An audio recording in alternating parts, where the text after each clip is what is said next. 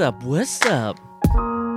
What's up, everybody? Welcome to the show. It's the Apple Bytes XL. Brian Tong here, your host, doing the most for everything good and bad inside the world of Apple. Welcome, everybody. It is episode 251. I actually forgot to celebrate the fact that 250 had passed, but that's kind of a crazy accomplishment. And thank you so much for all of you who have been riding with me. So, 251, what a perfect time to kind of turn the corner because Apple obviously just dropped major announcements that people really did not see coming with new M2 Pro, M2 Max chips, the new M2 Max MacBook Pro, the new M2 Pro Mac Mini, and and a HomePod. The HomePod is back. So guess what?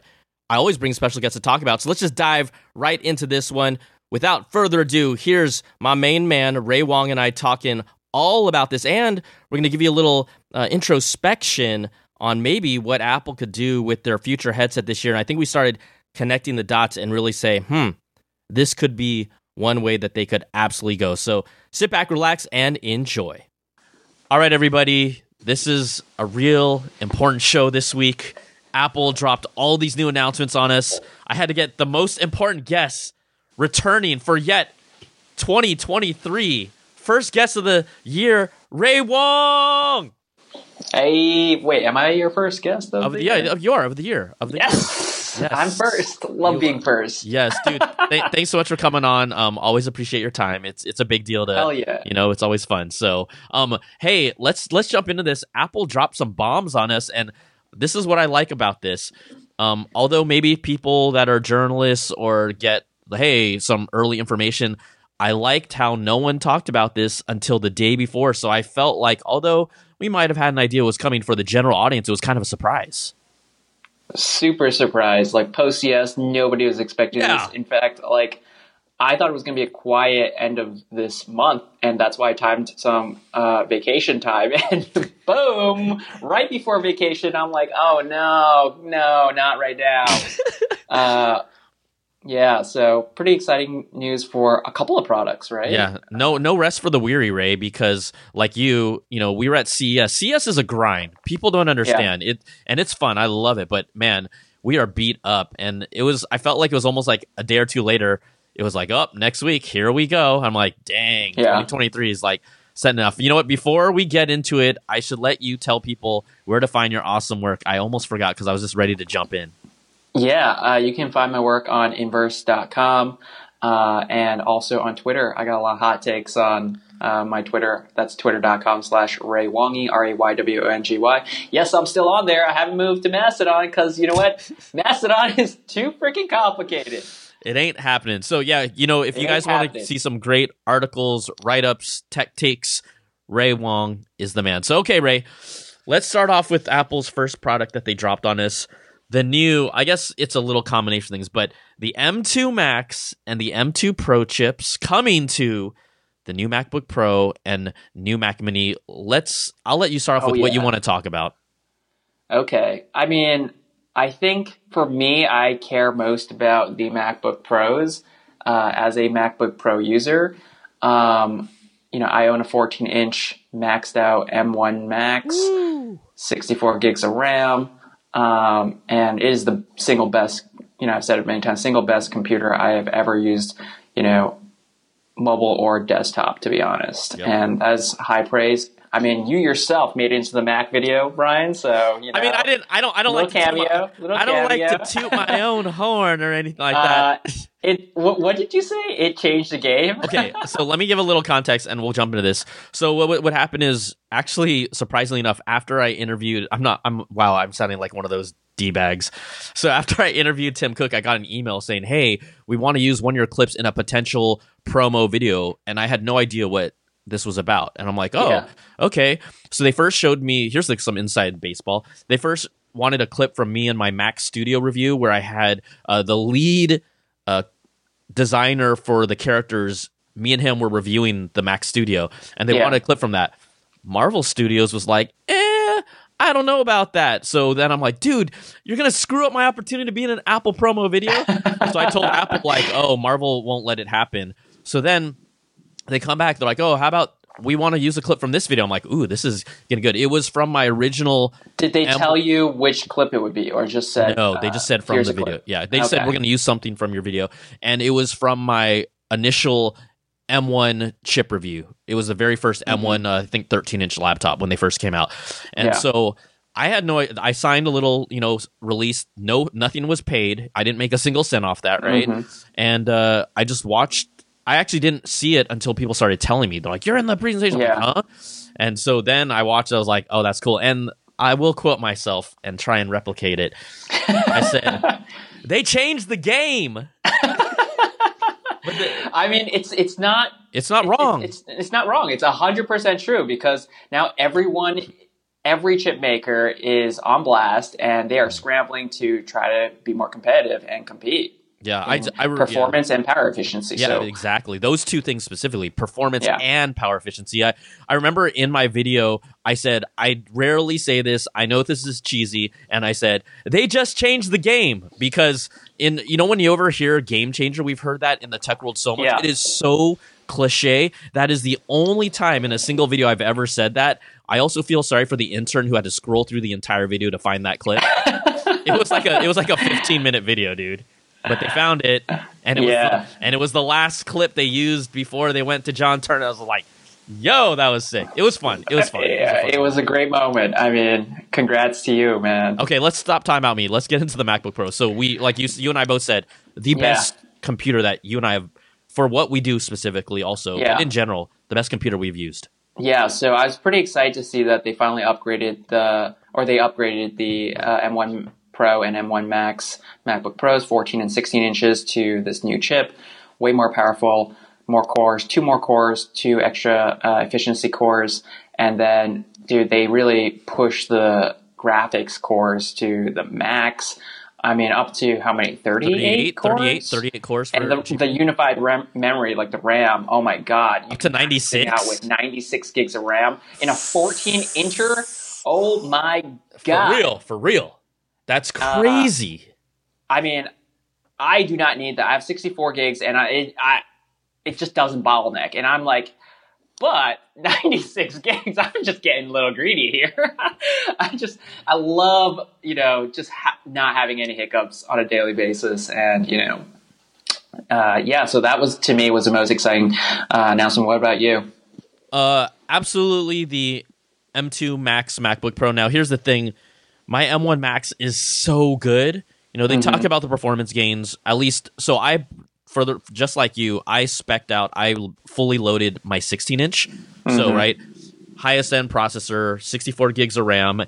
Eight terabytes of storage because I do Wow. Uh, because I do I'm doing 4K video, so I, I Yeah, yeah. as much space as possible. Quite honestly, so for me, I love what the M2 Max has to offer, but I just I think I'm just gonna personally I already kind of know, but I'm gonna wait for the next gen chip because Mm-hmm. I'm guessing they'll go three nanometer process. It'll be more efficient. It'll be even more Yeah. powerful. But I, I talked to Apple, you know, and I really just said, okay, the M1 Max is so good. Like, let's just get Yeah. that out of the way. You know it. Everyone here knows it.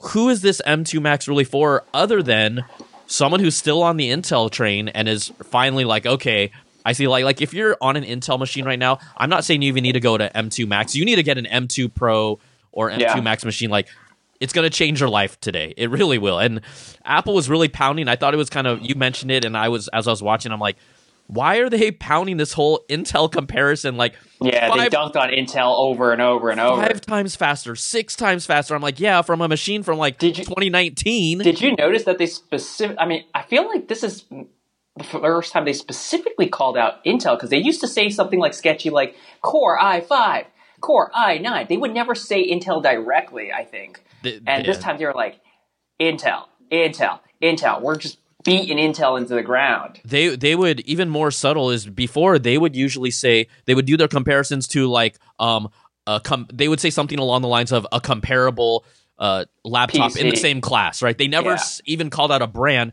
you would have to look at the graphic where they showed the performance charts to see Yeah. which machine they were using here they outright said intel Yeah, I think it's very clear they want all Intel uh, users to upgrade to this, and it's kind of like a you know it's kind of like a tick-tock thing on tick-tock cycle for for like iPhone or iPhone, right? Where it's like you know you don't need the next gen chip, which is basically a, a very small nominal per spec bump, but you know every two three generations you might might want to pick it, pick up a new unit. Yeah, but yeah. Um, even even just following up on when I talked to Apple about okay, who's this really for? I said, look, the improvements you've made, this is really for whoever's getting the M2 Max. This is for the high end high end person now, right? Yeah. We're not, and they know this. I mean, the M2 Pro is still ridiculous power for any consumer. An M2 Pro is ridiculous power for any consumer, quite honestly. But if you're in the creative space, I, c- I could only imagine I would never have been able to fully load a machine, but the power and versatility and the power efficiency and how quiet these machines are. We don't talk about how quiet Ooh. these things are dude, enough. so quiet, so quiet. like if you're if you're just quiet because they're silent. yes, they don't even. They're not even quiet. They're not even quiet, yeah. they don't even make noise. exactly. Yeah, you're you're right. You're 100 percent right about that. You know, to have a piece of hardware like this coming out of college and wanting to get in creation and starting even Ooh, yeah. on an entry level, it, these are incredible tools. But I had asked, I think the number they threw out last year of what the M1 Max was capable of, uh, from a standpoint of let's say video editing, they said, oh, it supports up to 30 streams of 4K ProRes video editing at one time and eight streams of 8K video in the ProRes 422 uh, format. So this time the M2 Max can go up to 43 streams of 4K video editing without any issue, no, Mm-hmm. and then 10 streams of 8K video. Uh, that's Brian, are you even using that many streams? no, uh, I'm not, Your, your, but yeah, I'm not, your but content, yeah. I'm not. But uh, when I edited my music video, it was literally like a 20 layer, 20 video stream thing, and it never choked. Like we shot in 4K. Yeah. We shot in 4K. It was mixed sources. Some were from the phone, some were from a, a Sony A7, uh, Mm-hmm. an A7S3. But like it never choked, and so I, you know, from my experience, I'm like. This is really for the high end person that knows they want to go to another high end level, right? When you talk about Mhm. the top end, so that's why for me it's it's going to be hard for me to want to spend another honestly it was my my fully loaded machine was 6k so i i'm gonna chill but i think this is an incredible machine yeah, mine was closer. I think it was four. yeah i was i was say Uh, four 'cause and a half it's, maybe it's the smaller, half? small, smaller model. But if you actually look at the spec'd out model, the difference between a 14 and 16 inch is like I think like a two two hundred dollar difference or so, something like that. It's very little. Mm-hmm. Uh, when you're when you're specking it out, like go for the ex- extra larger screen if you can. You know. But even like for example even at ces you walking around with the 14 i mean i know my 16 inch is actually really heavy it's really more like a desktop right this is desktop class performance on a laptop Mhm. it's really too heavy to walk around with constantly did you find the 14 might have felt a little heavy at times Uh, for a show like CES, usually, but I've also kind of like uh, balanced that out with other things. Like I don't carry, I didn't carry a camera around with me. Uh, I brought one, but I basically left it at the hotel for the rest of the show because, like, honestly, uh, my iPhone can t- take really great photos, um, and so the the balancing of the weight from my phone or camera to my laptop really kind of negated the difference. So honestly, uh, I had no issues carrying around 14 inch. I used to carry a 12 inch MacBook to trade shows, uh, and then with my DSLR or mirrorless, and that was basically equivalent of a 14 inch MacBook. So MacBook Pro. So yeah, I mean, I'm loving it. So are you? Let me let me just go over a few other specs, just so people know. You know, not only is there obviously this is really more Yeah. of a speed bump. The notch is still there, so just in case Yeah. you want to know, the notch is still there. same design, Same design, same, body. dimensions, uh, and what else is new? Uh, Um, Wi-Fi 6E and Bluetooth 5.3 are finally in this machine. HDMI 2.1. One, yeah. So uh, so yeah. you can get uh, what support for uh, 8K displays? yeah, No. one a one 8K display at 60 hertz. 60 hertz, and then what 4K at 240 hertz. Yeah, yeah. There, yep, exactly. So finally, a lot of people are complaining about that, which kind of gets me excited for a new Apple display, Mhm. maybe a studio studio display that is higher refresh rate because the current one, which I do own, is only uh, 60? 60 hertz, and it. What is the Pro Display XDR? Also 60? yes, also 60. Yeah, so I mean, I went to CES and saw a whole bunch of like LG and Samsung monitors, and they're 240 hertz, and my God, they're so smooth, and I'm just like, and Apple's got to do something, something there. I mean, I think you know here here's the other thing that maybe if they look at their audience and their user base with Apple. Look, I want to get at least to 120 hertz on their machines. I think they, I mean, on their displays, they got to get to 120. I, at the same time, because gaming is not a priority in the Apple sphere, and from a content creation standpoint, I only need, you know, 120 for the ProMotion, but 60, you know, we don't go more than, you know, really 30 frames per second for content. Yeah. 60, you know, maybe if you're playing around in that space. So, and because Apple doesn't have a game, I know, no, by I, the, the ProMotion. I so get us get us to at least 120, but 240. Also- I don't think they need to do that for their audience. Also- For their audience, Right. I, I think that might be more for like, you know, the ceiling for external uh, displays from other brands. But 120 seems to be like the place where Apple wants to play in. Think about it. ProMotion on iP- iPad Pros. ProMotion on uh, iPhone. Is it pro- ProMotion? Yeah, ProMotion. ProMotion on the these iPad. MacBook Pros. Dude, this rumor about these touchscreen Macs, 120 hertz ProMotion, scrolling baby. It's happening. You heard it here first. I- I'm making I'm making some predictions. wait, wait, I can't remember. Have you been on board with the touchscreen MacBook Pro? I feel like you weren't. Am I wrong, I- or you changed your mind? Let's. I feel like I- we've had this talk. We've had a talk about touchscreens, and I said, "Here's why Apple said they would never do it." I never said I was on board. Oh, okay, okay, okay, okay, okay. Uh, I don't believe in Gorilla Arm. As somebody who has used a lot of Windows machines with touchscreens, you just aren't using a touchscreen all day. No, you aren't. Just a few nonstop. flicks. And as a person who loves loves the Microsoft Surface Studio, Mm, my God, ah, man, that that screen is a beauty, man. It's a touchscreen, 28 inch, just gorgeous. and the way that it hinges and folds and can be Mhm. manipulated. To me, when they released that, I'm like, that to me was a machine that if Apple made, it would have gotten so much more uh, reverence in the tech space. Yeah. But in mic because Microsoft made it and people weren't used to the idea of Microsoft making a creation tool like that, I think it didn't mm-hmm. get the respect it deserved. I think it's going to happen.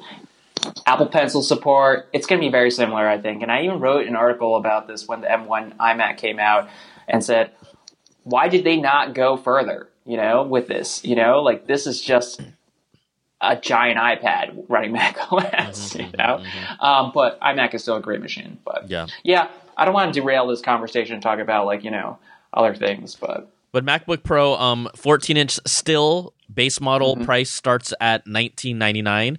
16 inch still starts at 24.99 base model Yeah. price. Um, so I think again, I'm not in the market. Are you going to upgrade? Honestly, you sounded like you. Uh, Yeah. No, no way, man. Okay, I mean, yeah. I mean, when you spec out a machine and you're paying four grand for a laptop, and it's as good as this one, uh, it's going to last for years. So. I, even the even, even if a new version comes out, you know, and it will inevitably, obviously, right, with the M3 Pro or whatever M3 Max. Um, I'm just not going to upgrade until this machine is, you know, on its last legs. And and also, if you've looked at the Apple trade-in values, man, they're kind of like brutal, man. Like, uh, I, I think like Marques Brownlee, uh, MKBHD, like try to spec. I mean, he tried to trade in his like fifty thousand dollar Intel Pro. Mac Pro, and it's like worth like what under a thousand dollars, nine hundred Yeah. something bucks. That's crazy. and and a MacBook Pro is like worth like I don't know, like seven hundred fifty bucks or whatever. It's like, I mean, great for Apple, but like also just like Hold on to I it. think the the values of these things are not going to be very high, at least through Apple. You know, which, Yeah, yeah, yeah, which is a shame. Like a, a four thousand dollar machine that like you know is only a year old, like that should be like worth like at least like you 2K. know at more than that, dude. Three I'm saying at least, at least, yeah. Yeah. that's like So- kind of ridiculous. Yeah, no, I, I I'm there with you on that. I think that with the trade-in thing, I've always in the past gone through eBay, and you get the most Mhm. value, but you also get kind of get dinged with a roughly like around ten percent cut that they take. So tra- Yeah. the trade-in game is a little tricky. But you know, to your point, the only reason why, even when I think about oh, the next gen MacBook Pro, I don't think I'll need it unless unless and this is I don't think I'm going to unless you really want to get into 8K content creation. Mm-hmm. To me, that's whether you're an enterprise or business in you know making big billboards or things like that. Those are the type of users where the M2 Max makes sense for right now. Yeah. But for me, if I'm not doing any 8K video whatsoever, Mm-hmm. and and you know, obviously we still need to get to the point if we do, where people really care or need an 8K TV, and also the download speeds just to download 8K content, it's so slow. Like there's a very niche group that will pursue that, but for me, I just don't see it. So Yeah. I, I may not even I may not even upgrade year three unless something drastically changes fundamentally with beyond the processing for uh, a MacBook so Pro. like so like maybe a touchscreen or Exactly. you know crazy boost in battery life. exactly, exactly. Um, yeah, I mean, this is just what happens when Apple makes their computers so good out of the gate so good. uh, with Apple Silicon. Like, this is a computer I I foresaw like myself having for like at least like the next four or five years. I was gonna say five. Yeah, this is a five year Yeah. machine to me. I feel like too. Yeah, Absolutely. So okay, MacBook Pros. We're both like, we already thought it was a rad apple. It's like a badass, rad, awesome apple. It's so good. It's, so good. It's a. It, it sounds like a aw- really really awesome Apple. I am like you know really interested in seeing what the benchmarks are like. Yeah. Uh, especially not just the like Geekbench scores. I know those are going to be higher than my M1 Max, but I want to know like what that means in real life applications and you know uh, processing. Like you know how does that how does the M2 Pro compare to my M1 Max? Yeah. And how does the M- M2 Max compare to my M1 Max? And you know Apple's throwing around figures like something like 30 20 30% CPU and 20% uh, I think it's GPU. Yeah, yeah, correct. I think it's the other way around. I think it's twenty Other percent way around? CPU, thirty percent GPU, and forty percent AI. Yeah, I I, mean, uh, you always hear those numbers, and but it's like, okay, what does that actually translate to when it comes to like real rendering times Yep. or like you know exporting times? Is it I don't know, a couple seconds? Is it uh, a third? You know, a couple of minutes? Is it what does it mean? You know, I think that'll that'll be the difference. Um, and then also, I was a little disappointed in the battery life. You know, I have an M1 Max, and that one's has you know my my my computer only has uh, two efficiency cores. So the new one has four efficiency cores, and they only were able to like increase the battery life by an hour, I think, for each machine. And you know, my my machine gets okay battery life, but not the best. You know, like I think I could get like you know five six hours out of it. Damn, you must be running that hard, dude. Why? I feel like I get at least like eight to ten. Dude, uh, I, I feel like, I mean, if you, you use a MacBook Air, you're definitely getting those those numbers. But like, you know, I still have to plug in. I still have to bring my MagSafe and charger when I go into the office, and like, you know, it's at, le- at the very least it charges fast in 30 Yeah, yeah, minutes. yeah. You know, so that is the kind of like uh, silver lining uh, to these MacBook Pros. But I'd love to see more efficiency and just like, you know, when you step up from the the the M1 or M2 Pro chip to the M1 or M2 Max chip, you know, it just naturally pushes the machine harder and it's not as power efficient. So, uh, you know, and and you've seen all the tests that show, you know, and support that the Pro versus the Max chip. Like the Pro is just better and more power efficient than the the Max chip. So, but you that's a trade off, right? You you want those extra cores, extra GPU cores as well. Then you kind of take a hit to battery life a little bit. I think it's going to be really interesting, you know, when we get to the point where we're talking M3, M3 Pro, M3 Max, if it is on that 3 nanometer process for the chip, how how how much of a jump are we really going to get? Are we going to get like another 5 hours now or or is it going to be just like one or two? I'm really curious. I don't know. I really don't See, know. But I don't I think- there has to be some sort of a better jump. I mean, there's always like that kind of like balance, right? Like when you shrink the die, right, in the process, you're getting you can squeeze more performance out of it, but you can also get more power efficiency, mm-hmm. and those kind of mm-hmm. like cancel each other over and over and over. And so, like, just because, like, I have no doubt that if Apple kept the same performance for these M2 MacBook Pros, they could have increased the per, the efficiency way more, you know, and given battery life a couple hours. But like they like to like you know they have ceilings where they want to keep the the battery levels and the performance, um, kind of like an iPad. You know, like an iPad is still ten hours of of battery life, all day all day battery life as they rate it. They never want to go above that, even though they absolutely could. Like I don't know if you lowered the performance on an iPad Pro, you could have definitely like doubled the efficiency maybe of of the the the tablet itself. You know, um, so I think there's clear design decisions and trade offs there. You know, I think that when we look down the road, if if we want to get to the point where what could be the holy grail, it would be if they wanted to, and if you know, I don't, I don't know the specs of how much you know how much better uh, power efficiency is. If they could get a two day, forty eight hour laptop, honestly, that and whatever they call it, it would be it's in its own category, right? I, I think they they're getting closer and closer to something like that within the next two or three years. Quite honestly, that would be. And if they, you know what I mean, like make a model that is a power efficient model. It's not Mhm. about even. But just like- because they can doesn't mean that they will. You know, like I'm not- They yeah. gotta, they gotta, they can't make it so good that you just won't want to replace your computer. You know, like I mean, it's not like they tech. can't. You know, you know, like But you and I Think about look, it. look at right. You're right. But think about as tech has evolved.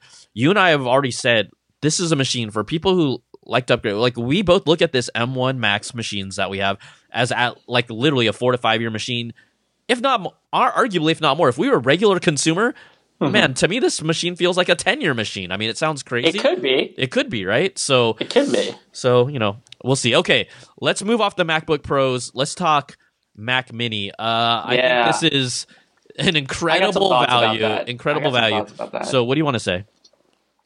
Uh, I like that they lowered the price uh, by hundred dollars. So what is it starting at now? $5.99? Uh, Five ninety nine, um, and that is incredible value, especially when you consider education's uh, pricing. Um, it's even lower. Uh, what is it? Four, four, four, four, four ninety nine or five, five I'm not. I'm not sure. I haven't looked at the education. Uh, but it's lower. It's lower. Uh, I just saw it on Twitter. Um, but dude, that is an incredible machine to get that kind of performance uh, and kind of power efficiency. Like you are sipping very little power out of that. Um, and if you think about the previous Mac Minis, the ones that were on Intel, man, those things were not good. And I own two of them, and they were not mm-hmm. good. Mm-hmm. Various eras of Intel integrated graphics and CPUs, and I mean, this is a great machine. Apple is coming out killing with this. With this, I think they're going to sell a lot of these. like my parents have you know they were in a really a stupid pickle and i knew timing wise it was going to suck but their computer died i knew the Mhm. next generation of the m1 was coming but it was like their computer died and i had to get them that 2019 intel uh they wanted the laptop and i in deep down i'm like this is not a good buy but it was just the timing of it forced them and Mhm. i see something like this 599 mac mini now that's all they need right that's Yeah. all they really needed um you know the entry level mac mini with the uh, this it has an m2 option and then obviously the advancement is going up to an m2 pro at the high end. But at let's say the entry level we're talking about 8 core cpu 10 core gpu 8 gigs of unified memory 250 Mm-hmm. gigs of storage 599 i mean that that's for like web surfing emailing Yeah. some photos just the basic stuff basically. But it's gonna be that good for a long time And and discounts, dude. We've see we see discounts all year round, and the you know holiday season. I know it's like eleven months away or whatever, but like still, these things are going to drop by fifty to hundred dollars, and they're going to be even better values. Um, and dude, it, compare it to a machine that's like five hundred dollars, six hundred dollars on the Windows side. Like those things suck, man. Those things Yeah. are net freaking like netbook Intel Atom processors or Core i3s that are like slow as hell. Like they're noisy. They are you know just not good Yeah. buys. You know, like Apple is smoking it at this kind of like uh, budget level almost. Yeah. You know, yeah there, there are, the change of their chip architecture is totally like changed even that dynamic at the budget level now it's it's pretty wild um just to let people know with the m2 pro version of the mac mini it does initially have the regular base models have two thunderbolt 4 ports this one now has four thunderbolt 4 ports allows you to connect i believe up to three displays and then if you want a singular display it'll do 4k at 240 as well it does not support an 8k display but it doesn't need to for this audience Yeah. um, but yeah, it's the the top end. Let me let me just go here just for fun because yeah, I know with an M2 Max MacBook Pro like top shelf, I just configured it for fun. It was like six thousand four hundred dollars. So I'm gonna go Uh-huh. in top end Mac Mini M2, 32 gigs of RAM. Uh, it's like four thousand dollars. it's gonna be with. Do we do the eight terabytes of storage? Yeah, just Yeah. max it all out. Four thousand three hundred ninety nine dollars. Yeah. Four four thousand four hundred ninety nine. Yeah. All right. I mean, if you buy that, like, do you just buy a Mac Studio? I I mean I would say so, but here's the thing, right? I don't know what's going to happen performance test wise, but I do want to see. I don't know how comparable they'll be, but what will an M1 Max versus an M2 Pro? What will what will Yeah, the yeah. performance? Yeah. you know, I'm I'm curious about that. I'm curious about Yeah. that. You know, so maybe we have to wait for those benchmarks to come out to at least be like, okay, it is definitive. But from your standpoint, yeah, do you jump over to Mac Studio Yeah. at that with that money? I don't Yeah. know yet. I think like I mean Apple is like really filling out the price points here. Yep. you know that the, they have a computer at every price point for anybody, uh, especially when you get to the configuration level. Um, I will say one thing that about the Mac Mini that I personally don't love, and that is the you know great entry level price, but eight gigs of RAM. Like I got a M1 iMac, and it's eight gigs, two fifty six gigs of SSD, and you know what has it been? Almost two years now. Uh, and it is getting a little slow. It's still good if you use Safari and like you know just web, basic web browsing and texting or whatever, but it is starting to look a little bit long in the tooth. And I wish Apple would.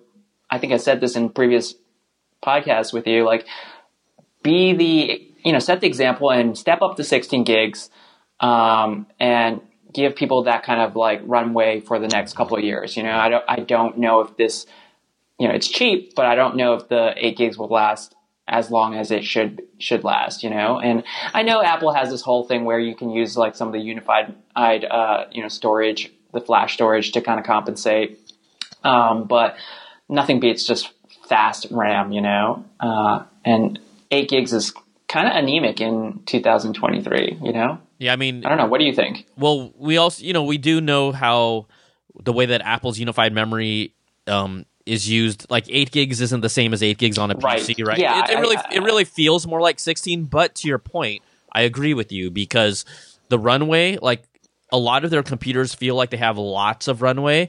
Yeah. and we know that these are entry level machines. But it doesn't cost that much more for them to throw in an extra eight gigs on the entry level. That so to your point, I agree.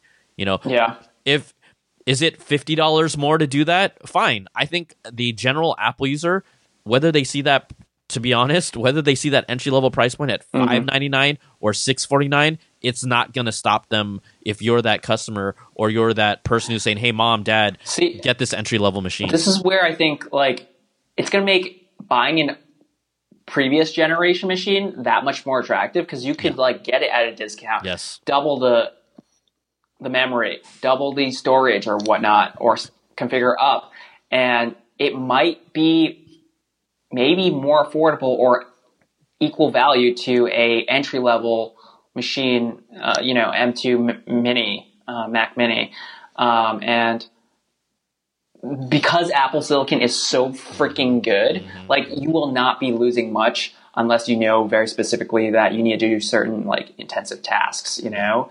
Um, so I think for a general consumer, dude, older machines are going to look even more attractive, especially configured up, than they used to with Intel uh, chips. I hundred percent agree. I mean, part of part of my review as I'm putting it together is you can get this machine, but Mm-hmm. 99 percent of you watching are could buy a previous year version and be just as good. I mean, it's it's Yeah. a fact, and I think Apple knows Apple knows this, and they're just trying to find these little nooks in their uh, audience to be like, oh, you're the person for this machine Yeah. now or that, right? They know they know that their their chips now are just have changed.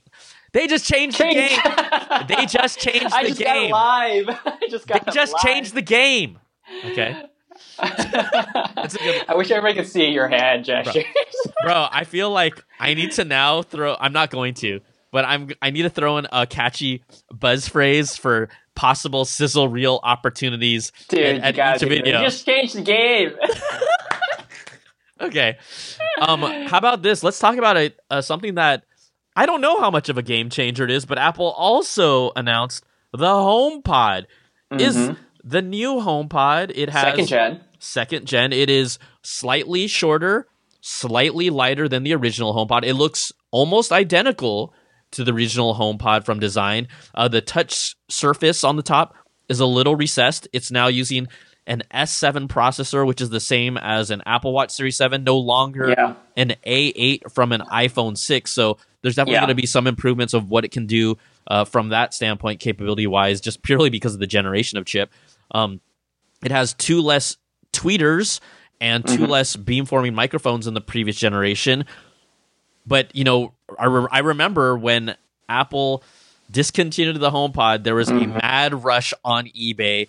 People were selling them for like five hundred dollars.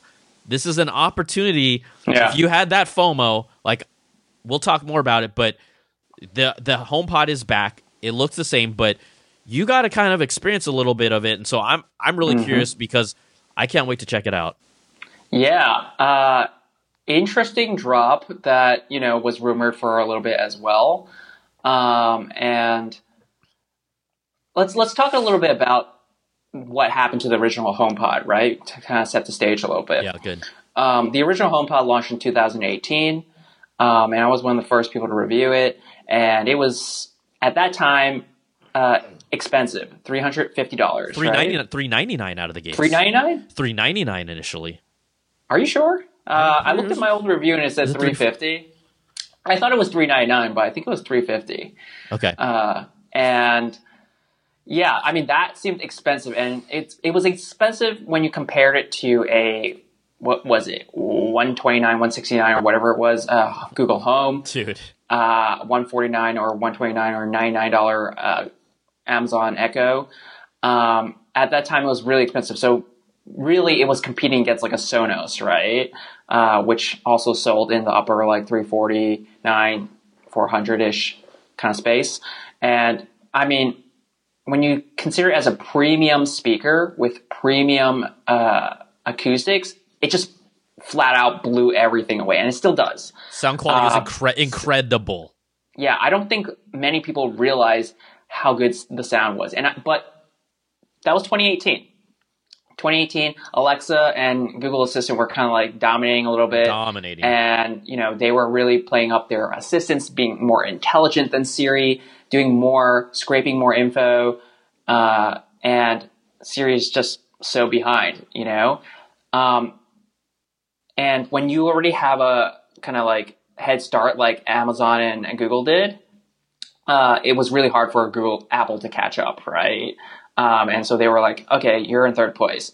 But now it's 2023 and things have changed a lot. Changed, right? Um, the Amazon Alexa team is confused and bleeding, reportedly. And the Google Assistant team has seems to have like, you know, plateaued. You know, they've hit a a peak, a ceiling, and it's like, where do you go from here? Everyone's just still using their smart speakers for the same things: listen to music, getting the weather, you know, some light smart home uh, automation. Uh, you know, what else? I mean, setting timers. And that's where Google, Apple is like, ha ha ha, you know, we are getting the last laugh here because those are things that our smart speaker is good at and they are still good at and they're slightly better at in the new HomePod and we don't need to do more than that. And a lot of people are wondering, okay, the original HomePod failed, did not sell very well. Um, what what makes this new HomePod any different? How, why does Apple think they could sell this better than they could the old one? And I think the landscape has just changed. More people are in the Apple ecosystem now, thanks to the HomePod Mini at ninety nine dollars, and now they are Apple has established itself better than it did in 2018 as a company that makes incredible sound. AirPods Pro, AirPods, spatial audio speakers in all of their products almost, right? MacBook Pro, Studio Display, uh, and Mac Mini, or sorry, uh, HomePod Mini and AirPods Max. People will pay Apple good money for great audio. Now Apple is like almost, you know, They've elevated themselves as an audio player. as an audio player. Absolutely. And so again, the the game has changed, and I think this HomePod is going to sell much better than the original HomePod just because of that. You know, it's a little bit of change, but it makes a big difference. I think. You know, you make you make some really good points. I I agree with you like on like ninety five percent of that stuff. Um, uh, I gotta hear the five percent. well, here's here's the thing. I think you're completely right about the landscape and how it's changed. We also have to remember that we know when you talk about Amazon's teams bleeding, yeah, part of the reason why they're bleeding is because they were selling a freaking Amazon Alexa device for like fifty bucks, right? And Yeah. but at the same time, the general consumers who have invested in either Google Smart Home or Mhm. Amazon Smart Home based ecosystems, they're still entrenched with them. Like they're they're to me, I th- I think these will sell better just Mhm. because of maybe the market dynamics and the larger Apple audience. But at the moment, I don't know. I don't think it's going to go gangbusters. I don't know how much better, and only because when when I talk to people, I, I here's the thing: when I talk to people, I just feel like they are now. A lot of people are entrenched in Google's uh, home uh, ecosystem. There's now more people like ah, I have Alexa, but a lot of people are more in Google Home. I don't. I don't. It takes a long time when there was that window of time for Apple to be like, "Hey, we're going to be your smart home brain." It's hard for people to all of a sudden say, "I'm going to completely switch out" when they're satisfied with what they have. Like, I don't know if this Yeah. HomePod shows me enough new things for me as a as a smart home aficionado who has Mm-hmm. a thermostat, who has some cameras, who has some door sensors. I'm still not willing to say I'm going to make the Apple Home uh, ecosystem my primary home. In fact, when Apple did the recent uh, iOS update, it created a disconnection with some of my Philips lights. I'm like, dude, like for no reason. So I just think that, and I don't know if people they Apple did at one time towards the end of the life of the original HomePod, they sold it for two ninety nine, and people still weren't buying it. And Yeah. um, so I don't know. I think it was. I, I think it was still. Uh, again, I think it's a couple of years makes a big difference, and I, I just pulled up some stats, right? Yeah. Uh, some some uh, market uh, trend trend analytics uh, from various places, and it's you know at the end of 2021 December, Apple had doubled its market share for smart speaker. It was going up to uh, like uh, around 10ish, right? It was around ten ish at that time. Uh, yeah, it's about 10 per, Yeah, I remember 10% that. in, in Q3, Q4, 2021. And that's doubled thanks to the HomePod Mini alone. Like, Mm-hmm. you need kind of a Trojan horse to get people into the ecosystem. And obviously, Apple's services are so much stronger uh, now than it was in 2018. You know, uh, Apple TV, uh, you know, just the TV services alone it makes this, you know, you pairing two of these HomePods together just makes it so much more attractive now than it did in 2018 when Apple didn't even have their their TV services, right? Uh, did they did they even launch it in 2018? No, the Apple TV service. I think it came Uh, out like two years ago. It's like 2020. Yeah. So like it didn't even like get off the ground yet. That wasn't even a thing. Like it's different. There are more reasons now to buy this than they were uh, before. And I think if we're really going like, you know, we're zooming out and we're thinking long term here, I think in the next decade, we're going to look back at this and and see that app you know, based on iterative products, we're going to look back at this as like, oh man, Apple really snuck in here and just Mhm. completely like disrupted Sonos or you know the soundbar home entertainment space. Um, I mean, and we'll I don't see. think people are realizing that right now. I think I think you like in ten years. Hopefully, you and I are still doing this, and we can talk about. I mean, we need to mark We're it still down. on the hold up, hold up. It is 2023. So, yo, in Let's in say the 20 end of decade. in 20, okay, fine. In 2030. 2030. Okay, fine. I was gonna say in 2033, you and I are gonna jump on. We may not even be doing this anymore. and Just put out a podcast. No, but um, I think it has. How about this? It has a better chance for me. Uh-huh. You know, we talk about pairing the speakers you know this can be important to some people but i think that and i get it i understand one of the things that we have found is that you can only do a stereo pair with the new gen HomePod. you Mm, yeah. can't. There's then there's a lot of people who have an original HomePod Yeah. that will not be able to stereo pair with the new HomePod. Now you I can get- only stereo pair with Same. an identical model, Yes. right? no mini like a mini really to mini sucks. yeah so for me i get it like uh, this processor is significantly upgraded from the a8 the the actual hardware and the computational Yeah. audio according to apple is different apple is outright saying we'll wait that this Mhm. sounds better than the first gen HomePod, which for me, I'm like, okay, that's really hard for me to imagine. Maybe it's clearer. Oh, we'll wait. We'll wait and see. But you know, Did they I- did they say it sounds better? I I'm just saying I can't quote a rep, but I asked Okay. directly. I'm just saying I asked directly. But Okay. beyond that, um, the other thing that I think that makes this more intriguing, and I hope this can happen. Fine, forget about the fact that old HomePod, original HomePod users who were the loyalists who bought into Apple making a home speaker are getting left in the dust with this pairing. That's fine.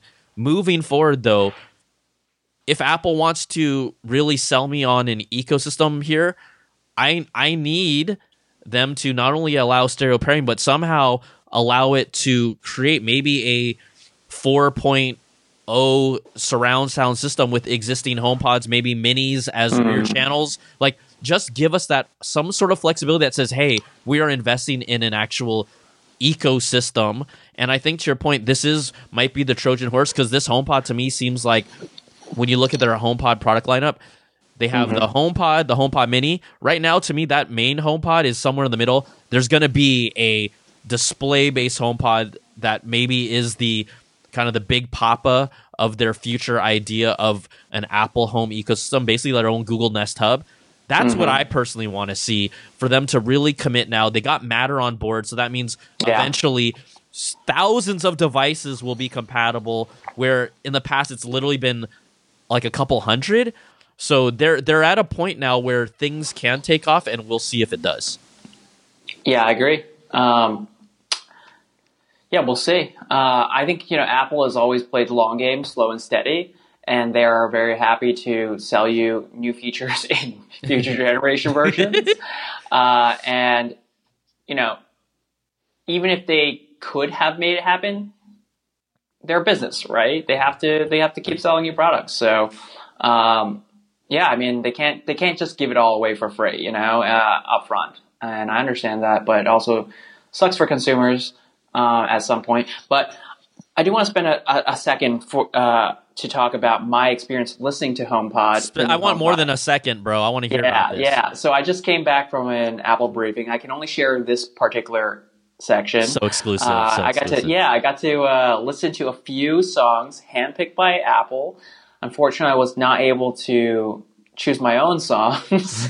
um, and you know, Apple is going to uh, portray their home HomePod, their new HomePod, in the best light possible. To you know, be very selective on the sections of a song that you listen to and the songs that you listen wow. to to really like you know help you pick out the the clarity and you know the bass and etc.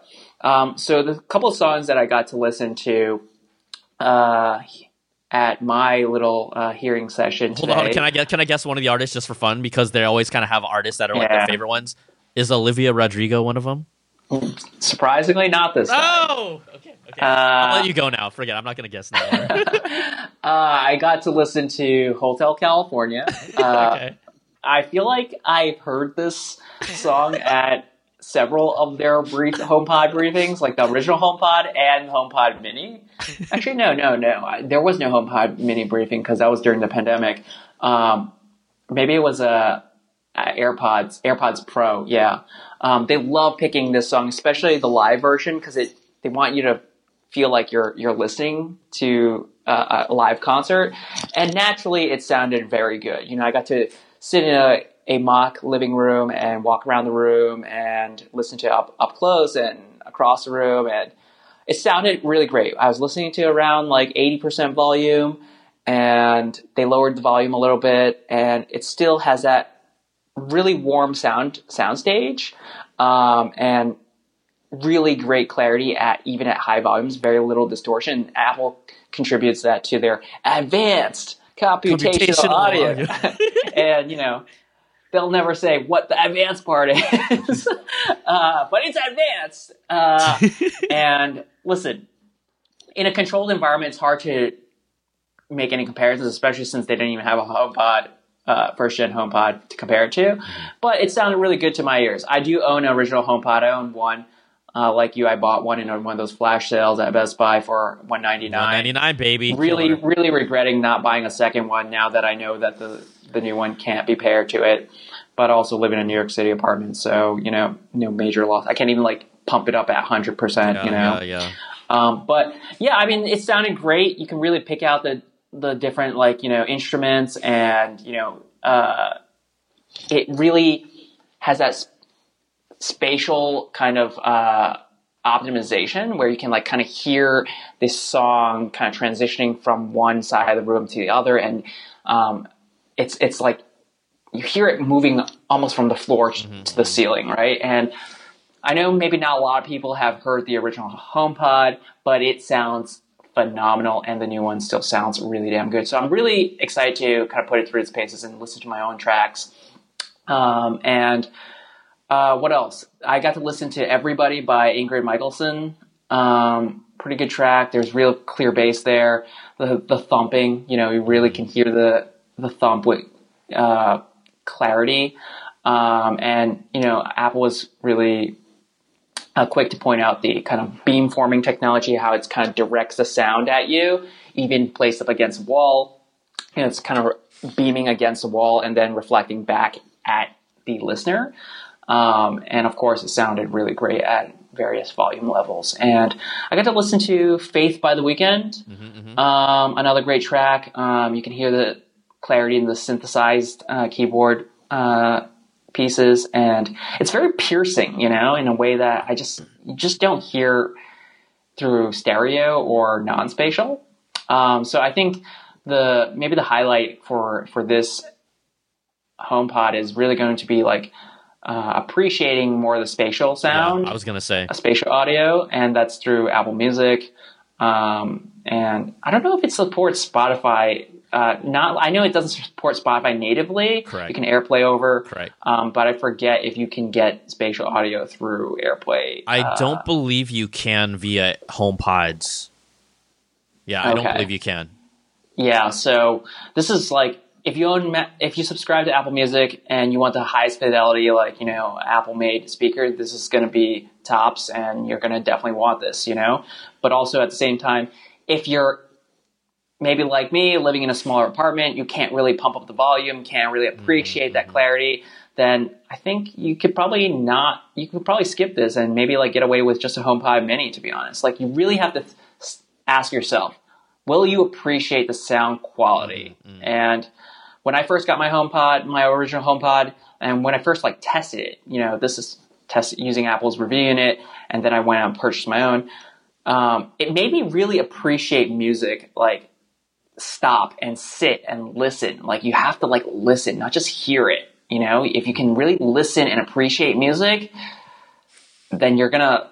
This is a really good product. Yeah, I you know what I I really like hearing your impressions because ultimately at the base level, it didn't sound any worse. It didn't sound like it was missing anything. You still I don't felt think so. you still felt that kind of like I. It sounds really stupid, but when I heard the first HomePod, and I have two in my kitchen.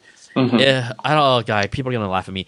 Sometimes there's points where the music kind of like It almost like- changed the game. no, they just it's it's it sounds weird, but sometimes it feels like the uh, the music kind of penetrates you at points where like it just you Yeah. feel it a little differently. It sounds stupid, but I know what you're saying. Like I know what you're saying, and so you know if it can maintain, It's it's it's just so hard to describe until Yeah. you sit there and you're yeah, like yeah, Apple even like told me like, eyes. hey, yes, they they were like, I know, I know this probably sounds stupid and lame, and you probably don't want to do it, but close your eyes. And I'm like, I I, I absolutely do that, do that at home when I'm like relaxing, Yeah.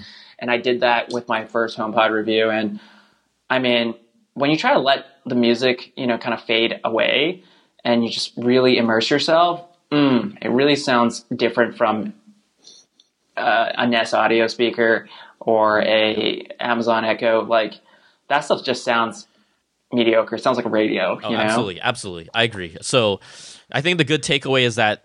It, it still sounds really good. Now we just don't have any comparison of how good, Yeah. but it still sounds Yeah. really good.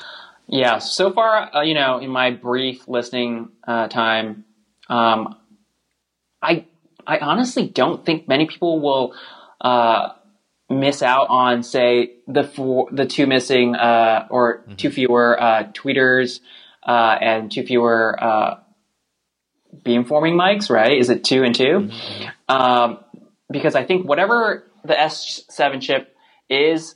Uh, and whatever this new, whatever is in the advanced computational audio, it's definitely, I think, I think, and I might be proven wrong later, but I think at least to to a regular listener, it's compensating for those missing hardware pieces, you know, and it's going to sound just as good, uh, you know, as the original HomePod, and, and most people will just not notice the difference. You know, distortion levels are very low, and I think if the bass is good and clear and the vocals are phenomenal and you know the sound tuning is as good as Apple Apple tunes it to be, then you know you're not you're you're going to get a great experience no matter what. That's the other thing, you know, the spatial audio tracks make a difference and so you know, I want to do some audio comparisons, but really, when you have the whole pipeline of Apple Music going into mm-hmm.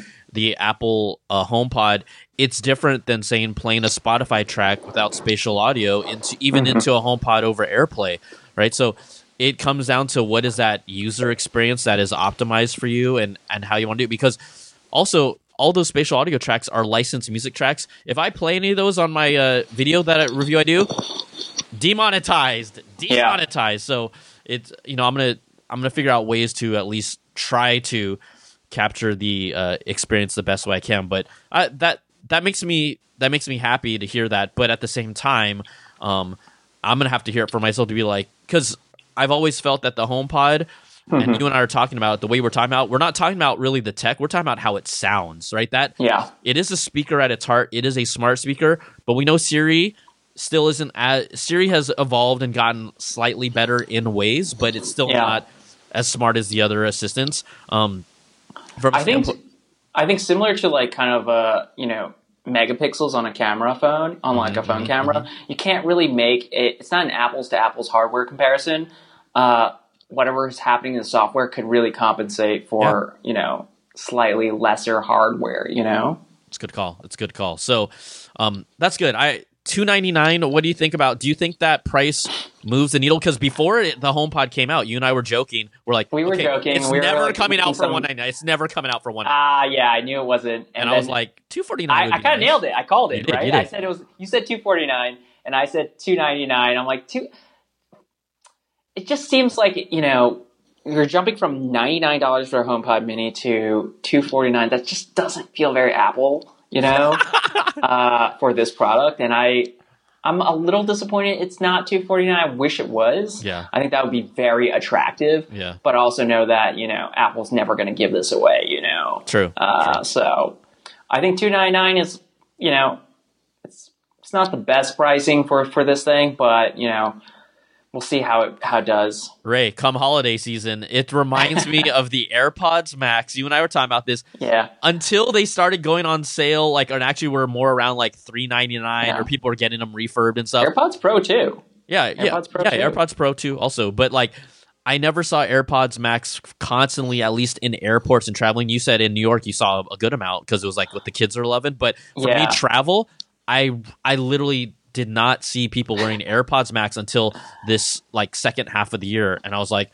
oh, and it coincided with some of those sales. But um, you know, they're pretty me, big discounts. Yeah, they are. Yeah, to me, HomePod that 249 holiday deal that that's where that's where it might really take off a little more within the community you know because this is a product that you know we apple has such a far reach mm-hmm. again i'm just curious i think it will help bump up their market share you know those numbers at one point Amazon had something like 60 or 70% of the market, but like you said, those dynamics have changed. They chipped a little away from Google, they chipped a little away from Amazon. They'll keep yeah. on chipping. I don't ever foresee them being like that 60% market share, but you know, you don't always have to be the top dog if you're dominating in other in other categories as well. Yeah, I mean, I, I, I don't see Apple looking at this as like an outsized, like, you know, uh, category for them. It's not like overnight they're they're expecting this to like explode, you know, in yeah. sales or anything.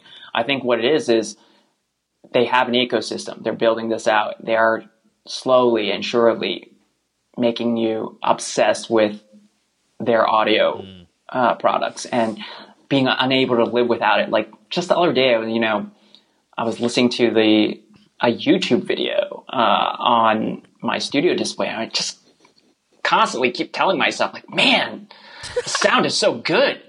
Like I switch audio uh, inputs from like my MacBook to the studio display and then my AirPods, and I'm like, why is this so good? Oh yeah, oh yeah, oh yeah, oh it's yeah. like low key the thing that Apple does not like always like like champion and does not always like you know uh, rah rah about. Like it is audio is so good at Apple, like and no surprise because they they home beats, you know. I mean, look at their look at what they've done. People again, another because we gush over their products all the time. people do not talk about how good the spatial audio and audio directly from a MacBook Air up to MacBook Yeah. Pro sounds. It's really good. Really Yeah. good. So it has like the warmth, but it has a little bit of oomph and bass to it, but not overbearing. Mhm. It's just it's nice. It's real nice. Yeah. So I mean, if I'm really looking out, I think this is like this is a play to own the living room in a big way. And I keep coming back to this idea of you know, Apple wanting to win the living room, but not win it in the traditional sense where it's like, okay, a TV, a sound bar, this is their way of doing it, and it's slowly kind of like, you know, it's slowly coming to reality. And I think I think this headset, and I think I've maybe maybe said this, you know, to you before, and I've said it on Twitter a lot. I don't think this headset is going to be about VR. I think this headset is going to be about an entertainment experience, Yeah, watching uh, movies through the services, playing games on a giant, massive theater-sized screen, and then using augmented re- augmented reality and cameras and pass through to kind of like you know just filter out and be able to see the world really quickly. Think about it: a, a movie is about two hours. You know, a game is about you know you're playing maybe two hour sessions. Uh, what else? FaceTime calls are probably under two hours. I mean, if you have a HomePod experience that is creating this kind of like 3D sound, and then you have a headset, and then you know, you know, spatial audio built into it, you're getting, I don't know, some kind of immersion that you're not getting uh, right now. You know? and and you know sometimes I forget because I'm the guy who took seriously probably like 10 years to slowly but surely build out a home theater system.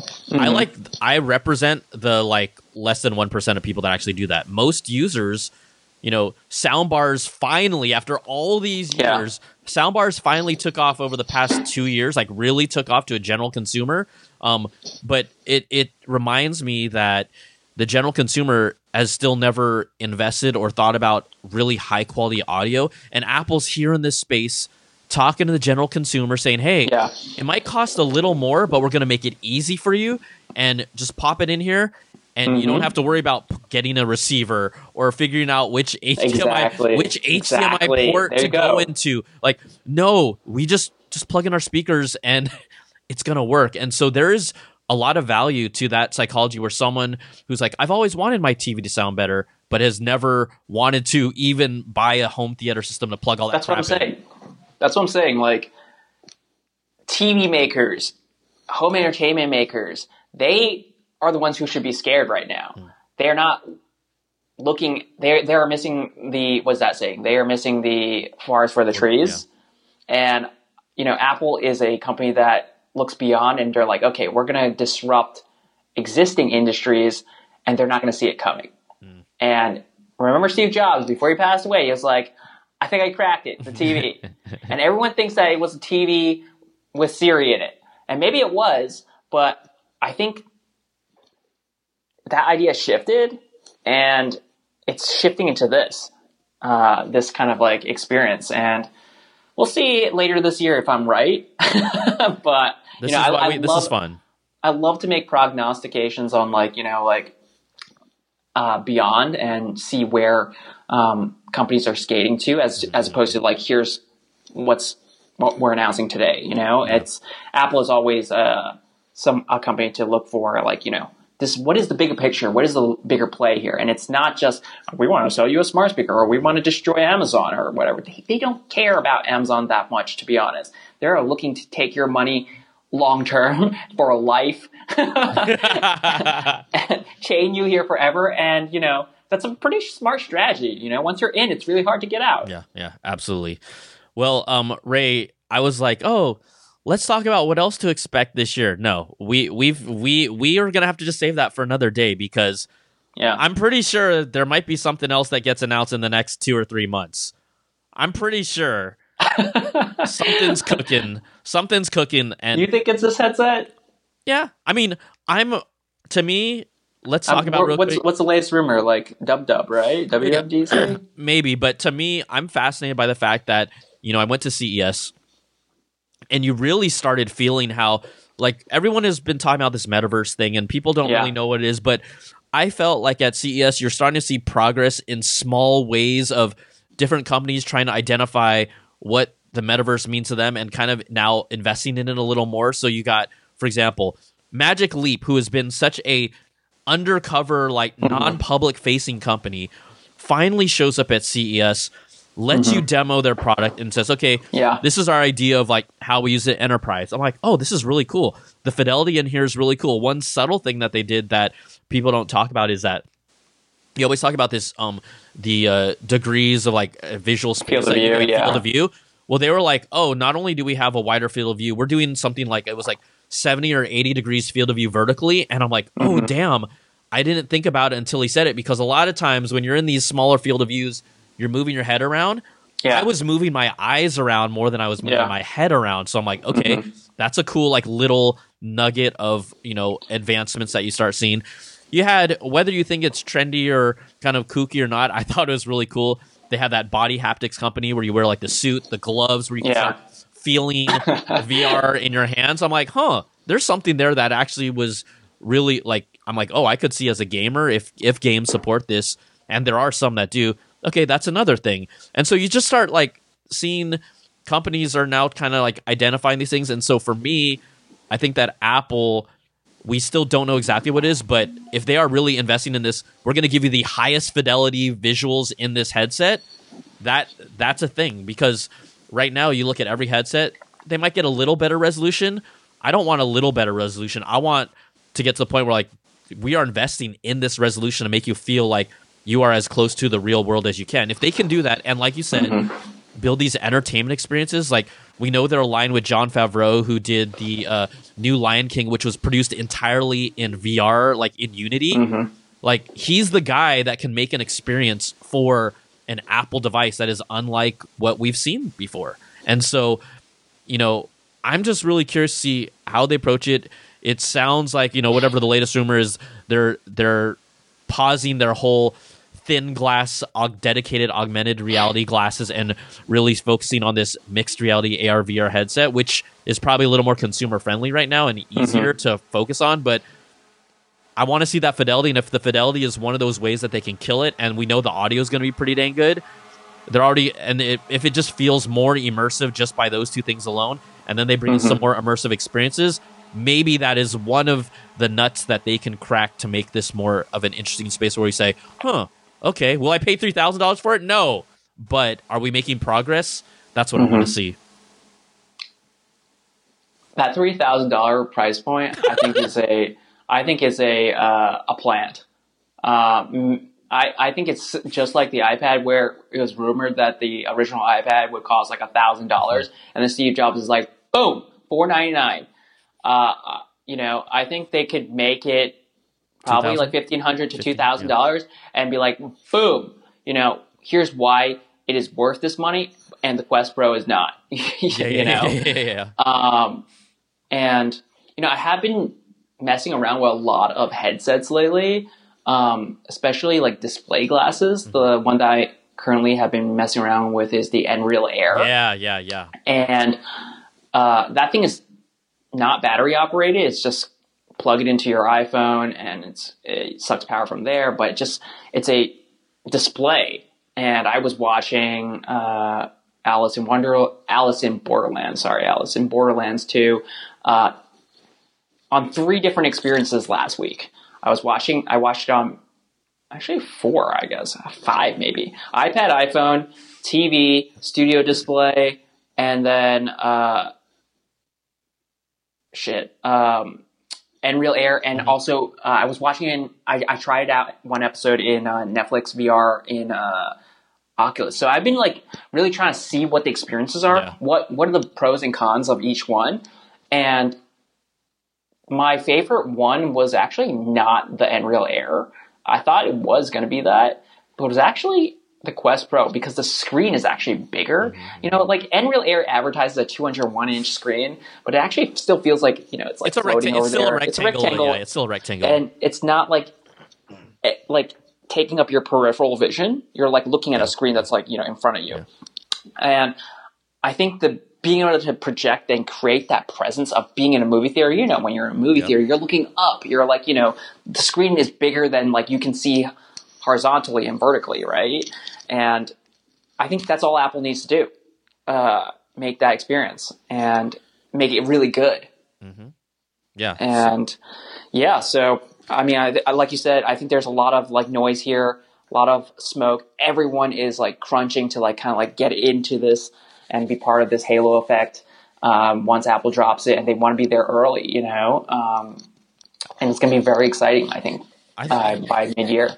Yeah, the, the one thing that they have going for them from just like the psychology of how their company works is they do like to try and create emotional experiences, right? That bond mm-hmm. you to these devices. So if they can tap into that, right? That oh my god, I've never experienced yeah. anything like this. If they can do that, and that's what at whatever that announcement is, if you and I are so f- lucky enough to get out there or whatever, if that's how we come away from it thinking, then they did it, right? If we're like, damn, I've never experienced that. That was amazing. If that's yeah. what we say out of that, then they've sold us on not maybe not this first gen headset, but what they're trying to do beyond the first gen headset, right? Yeah. So I think that's why I'm I've always been it's kind of funny or cool how you say like, yeah, you think that pricing is a plant because that's the one thing that everyone hears and is like, ah, I don't want to do it. Like, what's so yeah. special about it? But if it's fifteen hundred, we the, look the Oculus the Oculus Pro at fifteen hundred dollars base model didn't do anything to scare Apple. Like from you know yeah. when I saw it, it's better ish.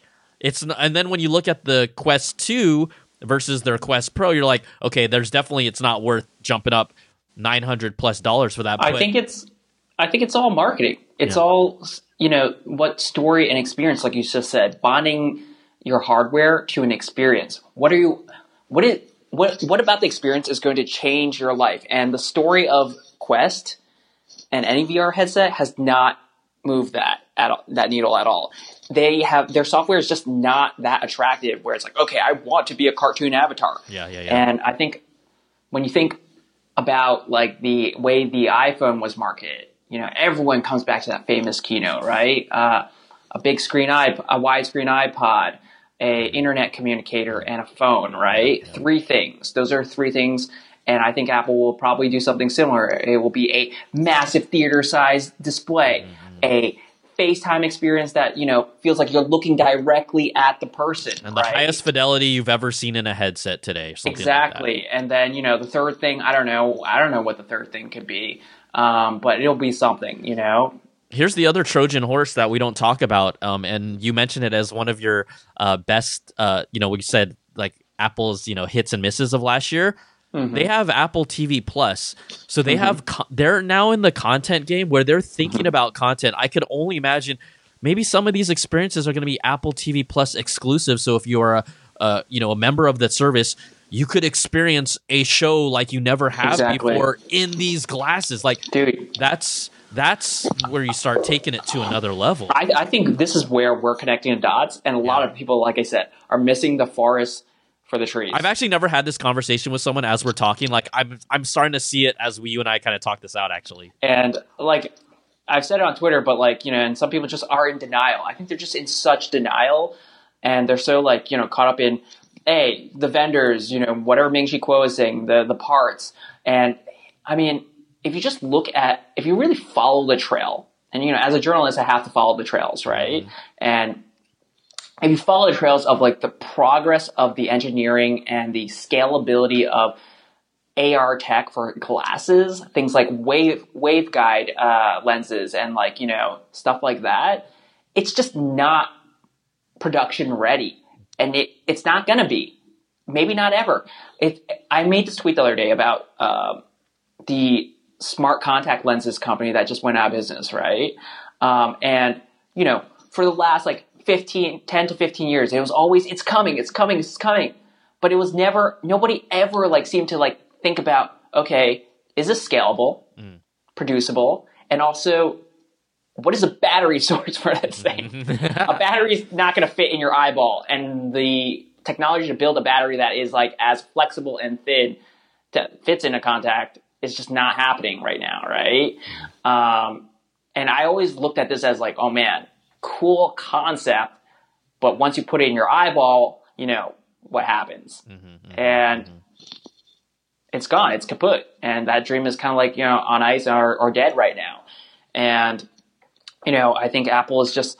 I think everyone's just looking at the competitors and seeing what Apple's going to do to challenge them, as opposed to what can Apple do on its own distinctly. Yep. You know. Yep. yep absolutely. What are what are its strengths? And its strengths are not going to be VR. Joz has publicly said, oh, "We don't. We're not. We're not going to use terminology like metaverse, metaverse, metaverse, or like you know." And and Tim Cook has like you know frowned on VR. He's talked talked so much smack about it. And in my opinion, if I'm a betting man, I I I don't think Apple will come up with a we'll use terminology like XR, mixed reality, yeah, or you know, augment, maybe augmented reality, maybe not mixed reality or VR, because those things have already been like predetermined. They're predefined already by the existing players. Yeah. They're going to use if this headset is called Reality Pro, Reality One, they're going to be like you know. X reality or some some kind bro, of Apple bro, terminology. It's it's called IR, immersive yeah. reality. Exactly. They will come it's up with the, their own term. Yep, you know, yep, it's it's not uh it's not high refresh rate display. It's ProMotion. you know? Yep, yep, yep. It's true. It's, it's true. True Tone. It's you know whatever technology Apple loves to uh, terminology Apple will invent. You know, it's their true, crack man. marketing team. but uh, yeah, I think it's I think it's going to be really interesting. That's why I'm so fascinated by it, and uh, I think talking about it with you today, that it, I'm like, oh, this is yeah. I think I think we're on to people aren't talking about it in this way. That's all I'm saying, right? People are not talking about I, I think we're way. onto a different trail, and I God, I hope to. God, we're right. So we can just we can like, come back. We can come back. We can come back. Yo, son, son, we were right. We were right. Yeah. They just yeah. changed the game.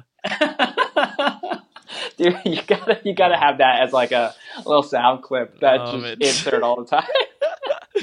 all right, man. Um, Ray, that was awesome. Looking forward to your reviews and everything that gets out there. It's a it's a busy January. Um, yeah. Can you let people know again where they can find your awesome work, my friend? Yeah, you you can uh, find my work and my HomePod reviews and hopefully Mac reviews on inverse.com. And also, again, all my tweets on uh, Twitter at Ray Wongy, R A Y W O N G Y. Uh, I only, I only save the spiciest for, for Brian Tong's podcast.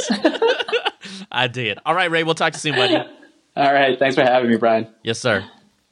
All right, everybody. Always good times when Ray Wong comes on the show. So much to talk about. I, I feel like we could keep on talking, but uh, really interesting stuff. And yes, guess what? My reviews will be coming out this following week. So keep an eye out for that on my channel. And I'll also have guests in, and hopefully we can get someone to kind of talk about in depth. But I think we kind of know what to expect from them, but it's still, you know, overall speed bumps, improvements, nothing major with a few little uh, tweaks and improvements here and there. So before we go, we got to give a shout out to our platinum apples at the $100 level Brandon Ledford, Gil Cabrera, Wesley Frater, Jarrett Lewis, Michael Gigliotti, Atari Koenigsegg, and a new member, Glenn Canellis. Thank you so much to all of you for the $100 platinum apple level support.